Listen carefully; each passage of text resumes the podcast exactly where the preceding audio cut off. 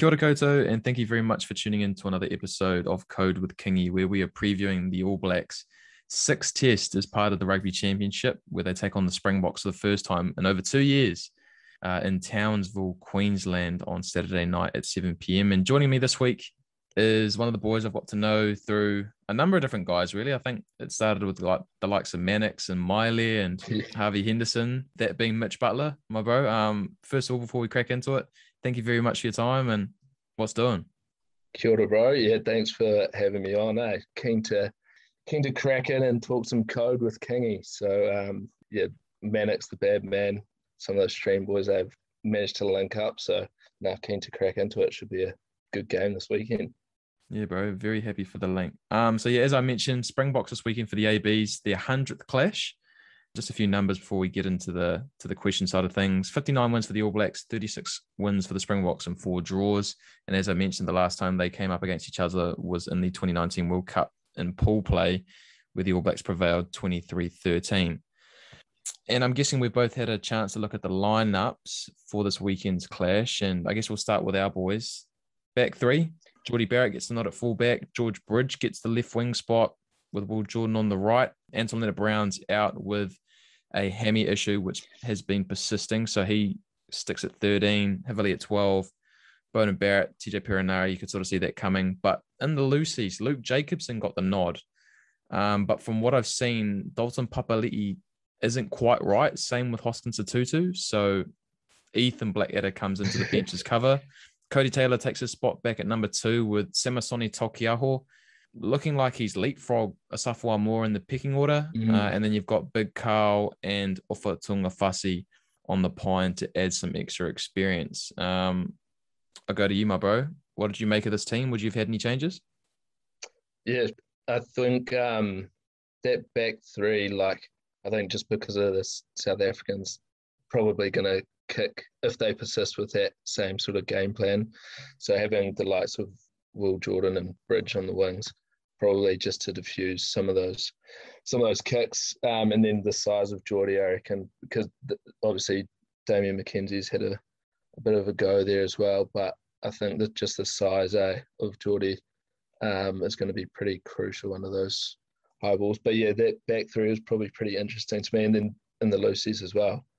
I don't know. I've I um I thought that well, obviously with those possible injuries um, or slight niggles, but I thought Dalton would have been in amongst it. Otherwise, it would have been a pretty hard decision to leave him out of the full 23 either way. So those were probably the two things I was looking at, which was pretty interesting.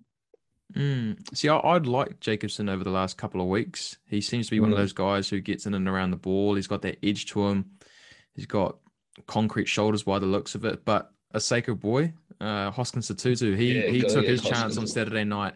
I mean, it was always going to be tough for him. You could sort of see with it being almost a dead rubber game that they were giving guys as part of their squad an opportunity just to test out their depth. And I think unless he played, I mean, he, he did. I thought he did play well, but I think if he yeah. had played exceptionally well, maybe that would have forced Ian Foster's hand. But I'd, I'd actually had this chat with my old man, funny enough, and he's not yeah. sure if Luke if Luke Jacobson's quite got the size um, in comparison mm. to maybe someone like a Sotutu who offers another line out option. But again, I don't know enough about forward play to really throw my two cents in there. But yeah. um, Ardie, I mean, I, am a big fan of Ardie at seven. I prefer him at seven. I think he's yeah.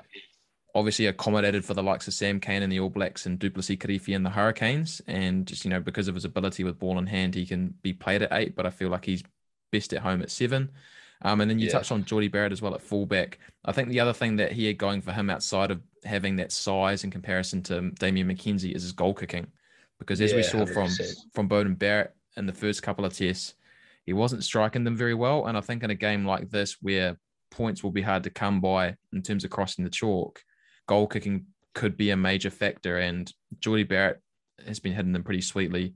And he can yeah. kick them from behind halfway if need be. So I think that's obviously something Ian Foster has taken into account. But then, yeah, the wingers, again, like like you touched on, I think that size probably played a part. And I mean, Sevu Reece isn't the biggest guy going around, so that's probably what's gone against him. Although, mm. I mean, you look at someone like Cheslin Kolbe, who thankfully for the All Blacks isn't playing this week. I mean, like you see how awesome he is, and I mean, like Sevu Reece has been scoring pick and go tries the last couple of tests you Yeah, know, don't take any. back.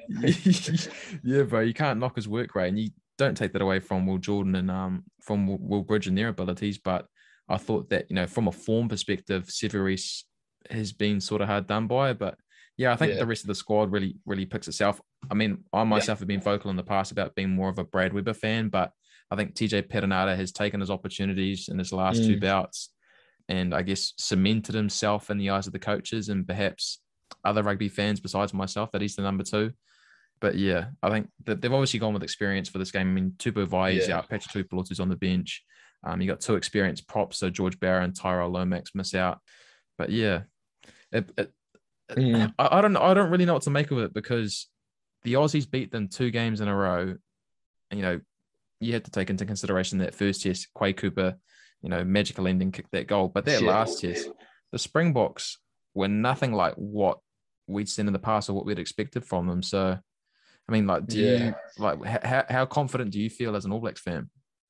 Yeah, it's interesting, yeah, because before coming into this, obviously hadn't played South Africa for a while, but they'd been in form, like coming off that Lion Series win, um, putting Argentina away pretty easily as well, and then yeah, them coming into that Aussie that Aussie series, oh, yeah, like you mentioned, that Quade Cooper kick at the death was obviously saved the Aussies there, but in that second test, they didn't really like fire a punch. It was all sort of what you'd see as standard sort of South African tactics of the the maul from in the 22 and then just kick it when you're not in the 22 sort of thing. So be interesting to see if they change that eh, this week. But as an ABs fan, you got to always always back the boys.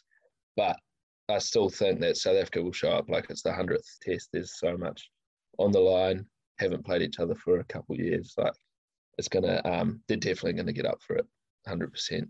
They won't be the same as the last two Aussie games, eh? No, I think. I mean, I would have thought that after that first game, maybe they come back with a bit of fire in the belly. But like you said, they obviously didn't fire, and particularly the errors in that in that second game for them, I thought Mm. that they didn't utilize their ball well, and some of their option taking was pretty poor. But like you said, I think in a game like the hundredth test, they are going to be a team, given all the experience that they have, that will rise to the occasion. But I think for their sake, they got to hope that someone like Andre Pollard, who while he is one dimensional, when he is on song with the boot, he is pretty dangerous there, and he just he hasn't quite been hitting them right. I don't know how much of that is a cause of the, the travel. So I mean, like you look at the way that they Mm, played in. South Africa, and I didn't think they played particularly well, but how well their tactics worked. And you mean you got to remember the Lions are made up of the best four Northern Hemisphere teams, so they're, they're no slouches, but that hasn't quite translated down under. Um, And hopefully it doesn't translate um, the next two weekends. But as I touched on in my first spiel, Cheslin Kolbe isn't available for them, who is probably like the only South African player that I like, probably because he plays like he's a Kiwi. Um, Yeah. So I don't know where a lot of their other points are going to come by. Although I don't know much about South African rugby, a lot has been said about their midfield and how defensively strong they are. So I think this is going to be a big game for David Havili. Although I have been impressed Yeah. with the way that he's played there for a guy whose only real experience has been this year in a 12 jumper. It's a, you know it's a different kettle of fish taking on boys who probably have an extra 15 kilos on them, you know, like across the 15 kilos, 10, 15, 20. I don't know how you want to go about it. You get what I mean? So yeah, I'm I think the, the area that I'm going to be interested in outside of you know the typical areas like the goal kicking and the line out, which is the South Africans' bread and butter, it's going to be the go forward for me from the back line. And a lot of first phase play comes off David Havili.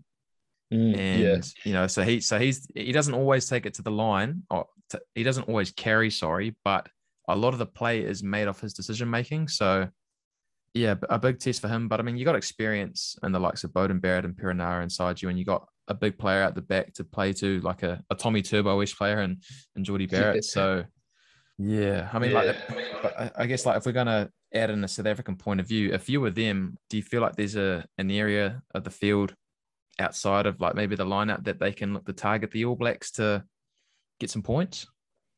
Yeah, it's interesting because I think, like you mentioned, their their second five centers, their yeah, their centers are fairly big boys, and although like Rieko for us, I reckon's been one of the or probably the form back. There's always sort of been that question mark around him coming into center and like his reads defensively as well. And I think Mm. sometimes he's been caught out there. So I think that's um, that could be somewhere where they try to target a bit. But in saying that, it's also one of our strengths at the same time. So, yeah, I, I think that second five centre matchup is going to be huge. Like you said, if a lot of that first phase play comes off Havili, and if they shut that down or like get over Havili and, and put him on the back foot, then Bodie's going to have to come up with some different options, and we're going to have to try some different things. So, no, I reckon that'll be that'll be pretty interesting. Eh? And obviously, being a being a back myself, that's probably the most most part I can add any comment in rather than any of the forward stuff. Eh? Yeah, I, I think this is another opportunity for perhaps for someone like Rieko Ioane, who is in form with ball in hand, to even get involved off the wing, like you see, like a do. So, you yeah. know, just keep it simple. So, like the like the one-two cuts with the winger trailing on the inside, or doing, I know we call it Jonah out in Wainui, where you, you, you dummy yeah. cut the second five and have the winger come in and off his wing, just that sort of stuff. Because he's he's he is a big boy. Um, why am I saying wing? So actually, no. So getting Rico Rieko Ioane in there to carry it, but I mean, like our wingers Will Jordan and George Bridge aren't no slouches. Um, yeah. But yeah, just just getting him more involved with perhaps the physical stuff rather than the finesse. Because I think the last couple of weeks we've seen with Ioane, he's been not so much a, de- a, decoy, but he's been on the end of a lot of moves, which has seen mm-hmm. him get into space, and his um, his option taking has been question marked as well, as well as his um his, his defensive reads. So yeah, I think it'll be again a big opportunity for them because I think if they can get through this one and and if they do go on to play well, then there's the question mark of well, you know, I, I know how experienced Anton Lienert-Brown is, but I don't know. I'm I'm a big fan of Ricky Ioane at centre. I know it's an yeah. unpopular opinion, but I just feel like if he can get that defensive stuff short up because he does have a pretty good short passing game and he's as quick as an outside back like we saw and he hasn't lost a touch of his toe. I mean, you only have to go back to that game in Perth where he mowed down, what was it, Tom Banks. And yeah. I didn't give him a chance because I think Banks had a good five, 10 meter head start. So again, like yeah. I know the the loyal listeners have heard me ramble on about that um, forever. But yeah, we'll go to our score predictions though. Who have you got winning and by how much? Oh, um, got it back to ABs. I think it'll be close. Eh? I'm I'm saying 12 and under, maybe. Or what am I going to go here? 31 23. There you go. What do you reckon? like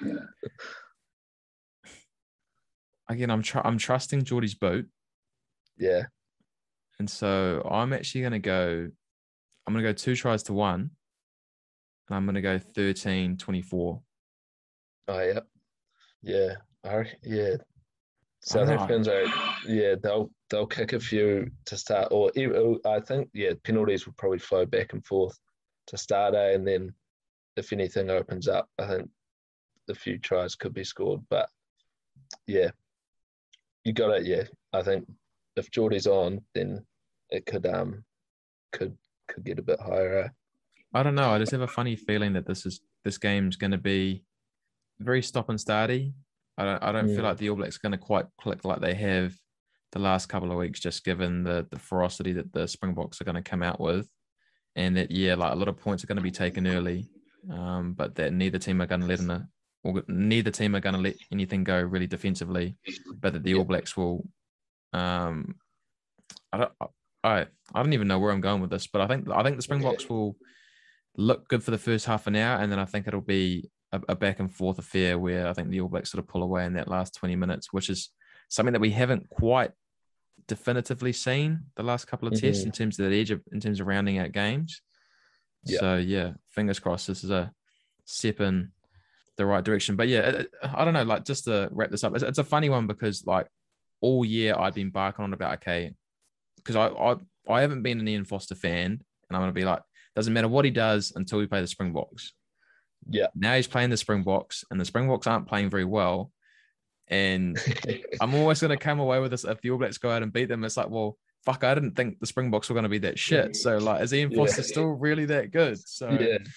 I, am in a tough position because, again, like the All Blacks can only play who they have in front of them.